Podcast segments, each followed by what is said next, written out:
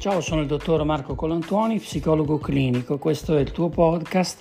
L'estate arriva, arriva il caldo, arriva l'afa e io eh, ho pensato quale argomento trattare. Non ho voglia di parlarti dell'ombrellone, della spiaggia, della montagna. Voglio parlarti invece dei tre pilastri per una vita straordinaria. Tre pilastri tre porte che vanno assolutamente aperte, tre colonne che ti consentono di sostenere e mantenere la tua vita su livelli straordinari. Vediamo, intanto ti ricordo che se vuoi scrivermi DR con l'Antonio in direct su Instagram oppure info chiocciolascelgo.me. Allora, Intanto ti ringrazio perché sei qui ad ascoltare ed è per questo che voglio condividere con te questi tre pilastri che possono consentirti di mantenere eh, la tua vita su livelli straordinari. Primo pilastro, qui ed ora. Se vuoi vivere una vita straordinaria non puoi prescindere dal qui ed ora. Questo significa che è fondamentale eh, non concentrarti sul passato, quindi non ingannare la tua mente attraverso ricordi, attraverso sensazioni. Ci sono momenti belli che hai vissuto, d'accordo, li puoi ricordare, ma ricorda anche che tutte le volte che porti la tua mente nel passato stai in qualche modo condizionando il tuo presente. Qui ed ora è l'unico tempo che conta.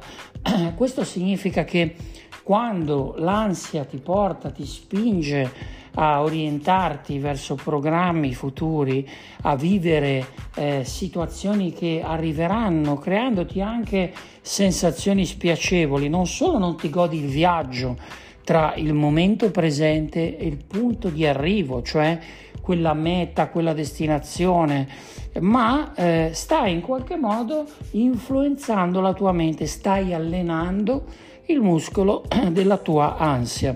Ricorda che tutte queste componenti che costituiscono la tua, il, la tua capacità mentale, il tuo mindset, sembrano così granitiche, l'ansia, la preoccupazione, la rabbia, il senso di colpa, perché? Perché le hai allenate per tanto, tanto tempo. Quindi devi avere pazienza mentre alleni nuove attitudini, nuove proiezioni, nuove componenti mentali. Il secondo pilastro per sostenere una vita straordinaria sembra banale, ma voglio dirtelo, è non sei nato per soffrire, non sei nata per soffrire.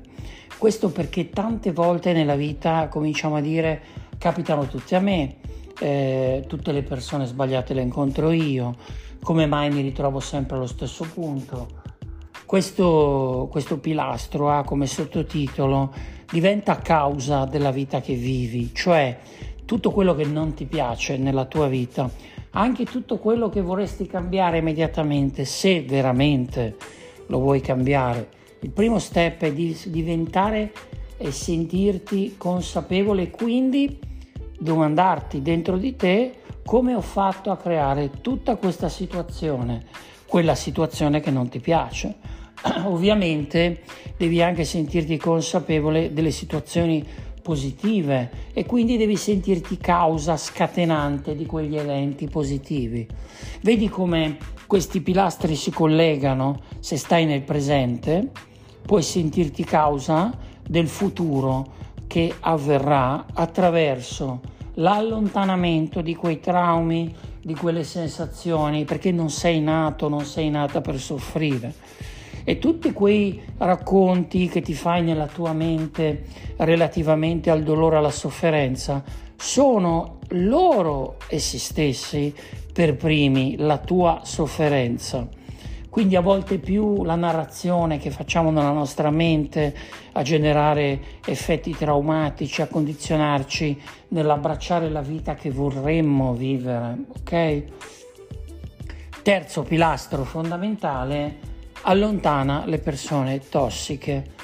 Prima di tutto prova a riconoscere quei rapporti simbiotici, cioè quei rapporti dai quali ti sembra difficile allontanarti, seppur tu stia riconoscendo che si tratta di rapporti dolorosi, che ti affliggono, che ti abbattono, che abbassano il livello della tua energia, allontanali.